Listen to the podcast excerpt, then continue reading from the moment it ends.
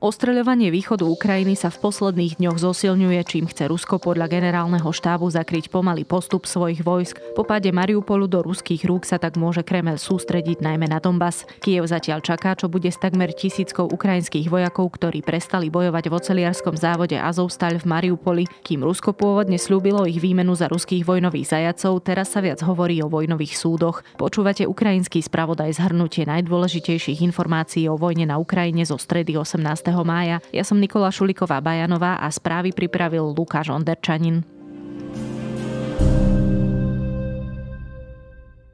Ruské ministerstvo obrany tvrdí, že od pondelka sa v Mariupoli vzdalo deväťstopäťdesiatdeväť ukrajinských vojakov. Časť z nich evakuovali z oceliarského komplexu Azovstal v pondelok v noci. päťdesiatjeden skončilo s ťažkými zraneniami v nemocnici. Ukrajina tvrdí, že bojovníci prestali bojovať s prísľubom výmeny za zajatých ruských vojakov. Čo však s bojovníkmi z Azovstalu bude, jasné nie je. Vodca doneckých separatistov Denis Pušilin tvrdí, že o osude ukrajinských vojakov by mal rozhodnúť súd. Ak o niekom zistí, že je, citujem, neonacistický vojnový zločinec, Zločinec mal by čeliť medzinárodnému súdu. Ich výmenu za vojnových zajatcov sa snaží zablokovať aj ruská štátna duma. V Azovstali podľa Pušilina stále zostali velitelia pluku Azov, ktorí sa ešte nevzdali. Oceliarský komplex by mali následne zdemolovať. V dôsledku ostreľovania navyše môže dôjsť aj k ekologickej katastrofe. Poškodené by totiž mali byť obrovské zásobníky koncentrovaného roztoku sírovodíku, ktoré by mohli zamoriť Azovské aj Čierne more.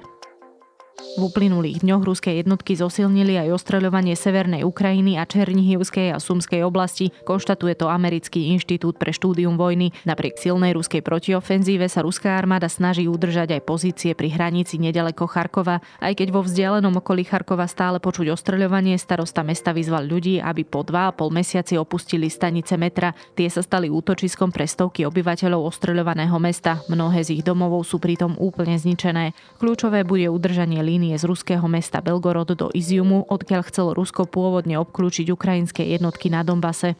Aktuálne sa Rusko sústredí na obsadenie cesty spájajúcej mesta Severodonetsk a Lysyčansk so zvyškom Ukrajiny. Pavlo Kirilenko, šéf vojenskej administratívy Doneckej oblasti, tvrdí, že viaceré mesta v regióne sú deň aj noc masívne ostreľované. Hovorca ruského ministerstva obrany Igor Konašenkov vyhlásil, že rakety zasiahli dve veliteľské stanovištia nedaleko Soledaru v oblasti, ktorú Rusko uznáva ako Donetskú ľudovú republiku. Na mieste malo podľa ruských jednotiek zomrieť až dvestosedemdesiat ľudí, ktorých Rusi označujú za nacionalistov.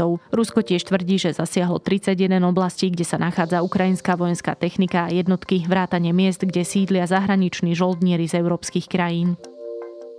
Úrad Vysokého komisára ó es en pre ľudské práva potvrdil, že vojna na Ukrajine si vyžiadala životy najmenej tritisícsedemsto civilných obetí. Ide však len o identifikované osoby, a tak tento údaj nezahŕňa obete na zatiaľ okupovaných územiach, ako sú mestá Mariupol, Cherson či východ Ukrajiny. Úrad preto konštatuje, že skutočný počet obetí bude mnohonásobne vyšší. Len v Kyjevskej oblasti podľa miestnej polície našli telá tisícdvestoosemdesiatosem civilistov, väčšina z nich bola zastrelená ručnými zbraňami. Vojnové zločiny na Ukrajine by mal skúmať aj štyridsaťdva členný tím Medzinárodného trestného súdu.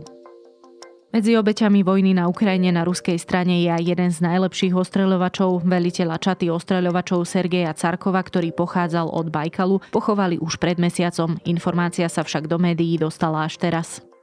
Ruský vojak, ktorého súdia za vojnové zločiny na Ukrajine, priznal vinu zo zabitia civilistu. Tankista Vadim Šišimarin cestoval s ďalšími ruskými vojakmi na ukradnutom vozidle v Sumskej oblasti, keď stretli šesťdesiatdvaročného muža na bicykli, ktorý telefonoval. Na príkaz veliteľa Šišimarin muža zastrelil údajne preto, aby neprezradil ukrajinskej armáde pozície ruských vojakov. Ide o prvý prípad súdneho procesu so zadržaným ruským vojakom od začiatku vojny na Ukrajine. Ukrajinská prokuratúra eviduje viac ako desaťtisíc možných vojnových zločinov. Zločinov Šišimarinovi hrozí v prípade odsúdenia do životie.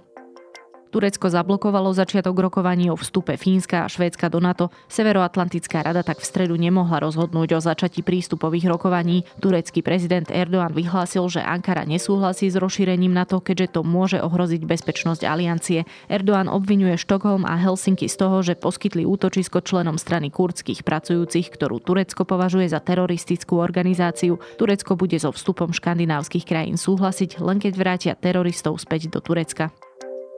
Ruský športový gymnasta Ivan Kulak dostal ročný dištanc za propagovanie symbolu Z počas odovzdávania medaily Svetového pohára v Dauhe. dvadsaťdvaročný Rus si na dres počas medailového ceremoniálu dal písmeno Z, ktoré symbolizuje ruskú vojnu na Ukrajine. Vedľa neho v tom čase stál na víťaznom stupni Ukrajinec Ilia Koutún. Podľa disciplinárnej komisie Kulak porušil pravidlá Medzinárodnej gymnastickej federácie, najbližších dvanásť mesiacov tak na žiadnych gymnastických súťažiach organizovaných federáciou vystúpiť nemôže. Kulak svoj postoj neľutuje. Ak by som mal druhú možnosť dať si písmeno Z na hruď, urobil by som to. Videl som to na vozidlách našej armády a zistil som si, čo tento symbol vyjadruje. Znamená za víťazstvo a za mier, povedal.